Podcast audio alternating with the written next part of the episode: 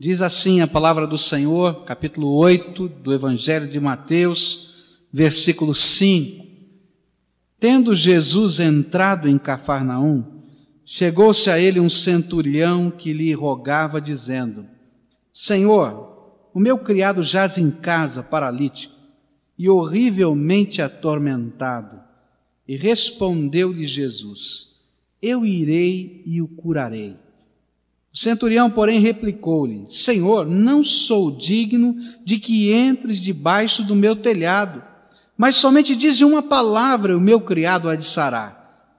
Pois também eu sou homem sujeito à autoridade e tenho soldados às minhas ordens. E digo a este, vai, e ele vai, e ao outro, vem, e ele vem, e ao meu servo, faze isto, e ele o faz. Jesus, ouvindo isso, admirou-se e disse aos que o seguiam: Em verdade vos digo que a ninguém encontrei em Israel com tamanha fé. Também vos digo que muitos virão do Oriente e do Ocidente, e reclinar-se-ão à mesa com Abraão, Isaac e Jacó no reino dos céus. Mas os filhos do reino serão lançados nas trevas exteriores, e ali haverá choro e ranger de dentes. E então disse Jesus ao centurião: Vai-te, e te seja feito assim como creste. E naquela mesma hora o seu criado sarou. Eu fico impressionado com a maneira como Deus trabalha com o coração da gente. Como Deus vai buscar-nos aonde nós estamos, no contexto em que nós vivemos, no meio das coisas a que estamos acostumados. Quando Jesus falava do amor dele e do poder de Deus a alguém que vivia no campo, ele olhava para aquilo que estava ao seu redor e era capaz de construir uma mensagem olhando para o caminho, olhando para a semente, olhando para as ovelhas, de tal maneira que cada pessoa pudesse crer, ter fé, a partir de onde estava. Nesse caso que lemos aqui das Escrituras, a gente vai encontrar algo extraordinário de Deus. Há um oficial romano que Deus vai usar as qualidades de um militar para conduzi-lo ao conhecimento de Jesus Cristo como Senhor absoluto da vida. Vai usar algumas coisas que são cultivadas na vida do militar para que ele pudesse compreender e exercer um tipo de fé extraordinária que é elogiada nas Escrituras. Tudo começa com uma qualidade: lealdade. Deus vai usar lealdade para trazer o oficial romano para perto do seu filho Jesus. Sabe por quê? Ele tinha um empregado na sua casa que ele era muito caro, muito querido, muito especial. Mas esse homem estava muito doente. E aquela lealdade que é característica do militar, de nunca abandonar um soldado ferido no meio do caminho, de tentar de todas as maneiras resgatá-lo, às vezes até se arriscando para isso, foi a qualidade que Deus usou para mover o coração daquele oficial. E então, nesta busca de alguma solução para o amigo que estava doente, que estava na sua casa, ele começou a percorrer a cidade de Cafarnaum. A Bíblia nos diz que a cidade de Cafarnaum era o lugar onde Jesus morava. Ele saía para suas missões, para os seus trabalhos, mas voltava para aquela cidade. E eu tenho certeza que ali muitos milagres aconteceram. Os versículos que antecedem esse texto nos falam de que Jesus acabara de realizar um milagre onde um leproso daquele lugar tinha sido curado. E eu posso imaginar que aquilo estava sendo divulgado de boca em boca e as pessoas estavam sabendo que Jesus havia feito um milagre extraordinário. E então, lá vai o oficial, movido pela lealdade. Eu preciso descobrir uma solução para a angústia do meu amigo que está ferido.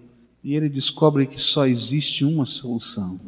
Diante daquilo que existia na sua casa, do problema que ele estava enfrentando, só existia uma solução. E a solução era Jesus. Eu tenho aprendido na minha vida que Deus tem usado muitas maneiras diferentes para que a gente pudesse descobrir que a solução para a nossa existência é Jesus Cristo. Para a solução para aquelas coisas que carregamos no nosso coração e que às vezes não temos a coragem de dividir com ninguém. A solução para aqueles anseios da alma que a gente não sabe como lidar, como fazer, é Jesus. A Bíblia tem nos falado que ele veio a esse mundo com um propósito muito especial, de dizer que existe no coração de Deus interesse, preocupação, de trazer para a minha vida e para a tua vida solução que vem do céu. Uma solução que não pode ser planejada, mas que pode ser recebida no coração, que é sobrenatural, que é o amor do Pai nos trazendo para perto dele. Segunda qualidade deste oficial, que me impressiona, porque Deus vai usá-la, é coragem. Ele era um oficial romano e ele estava sob o comando de uma região militar, sob o domínio dos romanos. Os judeus estavam subjugados pelo Império Romano. E naquele momento era necessário viver muita coragem interior para buscar em Jesus, um mestre judeu, a solução que ele precisava para sua casa. Eu posso imaginar o que as pessoas talvez disseram àquele oficial: você vai mesmo procurar esse tal desse curandeiro judeu que está aqui pelas ruas? Você não está vendo a sua posição, o seu lugar, o seu contexto? Mas Deus vai usar a coragem desse homem para dizer: eu descobri a solução e não vou abrir mão dela por nada. E aquele homem então tem a coragem de buscar em Jesus solução para a sua vida e a vida do seu empregado. E é interessante que nesta coragem ele vai expressar uma humildade incrível. Ele vai dizer: Senhor Jesus, a minha casa não é digna da sua pessoa. Você pode imaginar o comandante de uma região militar que subjuga um outro povo dizer para um mestre desse povo subjugado: minha casa não é digna da tua pessoa? É porque aquele homem, com toda a coragem do seu coração, via em Jesus algo de extraordinário. Era o Filho de Deus encarnado que estava ali. A semelhança do que aconteceu com o apóstolo Pedro, depois daquela pesca maravilhosa, onde Jesus pede emprestado o seu barquinho, e depois de deixar o barquinho como púlpito e pregar o seu sermão, ele diz: Pedro, volta lá e pesca. Ele diz: olha, Jesus, não funciona, eu já tentei a noite inteira, não peguei nada. Ele diz: vai sim, e joga a rede desse lado. E quando Pedro então lança a rede e traz aqueles peixes enormes que vão rompendo a rede, Pedro volta à beira da praia, se ajoelha aos pés do Senhor Jesus e nesse mesmo ímpeto de coragem diz assim: não sou digno que o Senhor fique aqui, eu sou pecador, não tenho condição, o Senhor pode se retirar de mim. Mas quando um homem tem a coragem de ser humilde diante daquele que tem verdadeira autoridade sobre a nossa vida, sabe o que é que Deus faz? Faz aquilo que fez com Pedro: de maneira nenhuma eu vou me retirar, vem comigo, porque de hoje em diante eu vou te transformar de pescador de peixes em pescador de homens. E essa é a beleza da graça de Deus. Ele vai nos alcançar onde nós estamos, no contexto em que nós vivemos. Ele usa as coisas que estamos acostumados para dizer que nós somos aqueles que precisamos da misericórdia e da graça de Deus. E quando nós temos a coragem de perceber isso e nos colocarmos na posição verdadeira que temos, pecadores que necessitam da graça, a graça de Deus se multiplica sobre a nossa vida. Quem é você? Quem sou eu? Sabe o que é que faz diferença diante do Deus verdadeiro? Quando nós nos vemos como homens que precisamos da sua graça. E com toda a coragem nos ajoelhamos aos pés dele e dizemos: Senhor Jesus, quem precisa da solução do teu poder na minha vida sou eu. Sabe o que é que faz diferença na nossa vida? É quando nós estamos dispostos a abrir o nosso coração e dizer: Senhor, o teu lugar não é no templo daquela igreja ou daquele lugar, mas o teu lugar é no templo do meu coração. pode tomar posse dele, porque ele está vazio e eu preciso que o Senhor o encha com a tua graça. Há uma oração desse tipo, cheia de coragem e humildade, diz a Bíblia, que Deus nunca despreza. A última coisa que me impressiona nesse homem é a disciplina. Disciplina nos é ensinada, e é ensinada a vocês tantas vezes. A disciplina de reconhecer a verdadeira autoridade. Jesus, o Senhor não precisa ir na minha casa. Eu sei o que é autoridade. Eu sei que quando alguém tem autoridade, ele diz, faça-se, aconteça. Essa é a ordem e as coisas vão acontecer. Eu estou debaixo de autoridade e tem gente que está debaixo da minha autoridade. Senhor Jesus, tu tens autoridade de um modo tão extraordinário que eu não posso compreender. O Senhor pode dizer à natureza, como disse tantas vezes, diz a Bíblia que certa vez havia uma grande tempestade e Jesus disse ao mar, sossegai. E o vento e o mar pararam. Sabe por quê? Porque Jesus tinha autoridade. A Bíblia nos diz que não somente a natureza estava debaixo da sua autoridade, mas como no caso desse homem, as enfermidades estavam debaixo da sua autoridade. E Jesus dizia, eu quero que você fique são, como no caso do leproso, que estava logo antes desse texto. E então aquele homem disse assim, se tu quiseres que eu fique são, eu ficarei. E Jesus disse, eu quero, fica são. E ele ficou bom. Jesus, eu sei que tu tens autoridade. As enfermidades te obedecem. Eu não entendo como é que funciona, mas eu estou vendo. Jesus tinha autoridade sobre os demônios, diz a Bíblia. Chegavam pessoas endemoniadas e não era acesso de loucura, não. Eram espíritos demoníacos. E Jesus dizia às legiões de demônios, saiam. E elas saíam. E aquele centurião disse para Jesus, eu sei que tu tens autoridade. E eu quero me colocar debaixo dessa autoridade. Se o Senhor der uma ordem, só uma é suficiente. Só uma será suficiente. E o meu servo lá em casa ficará bom. O Senhor não precisa nem chegar lá, porque tu és aquele que tem autoridade de verdade. Não uma autoridade simbólica, mas a autoridade sobre o céu e sobre a terra. E eu quero me submeter ao Senhor. E naquele dia Jesus disse, nunca vi fé como esta, nem aqui em Israel. Quanto mais em alguém que não é religioso, que não entende nada de judaísmo. E Jesus fez uma profecia incrível naquela hora. Ele disse, no dia do meu encontro no reino, com todos aqueles que são salvos, haverá na mesa do Senhor muita gente que não é judeu. E ele estava dizendo para aqueles religiosos, fanáticos judeus, que acreditavam que ninguém mais poderia estar naquele lugar. Ele disse, vai vir gente do norte, do sul, do leste, do oeste. Gente como esse centurião, que quer se colocar debaixo da minha autoridade, do meu poder.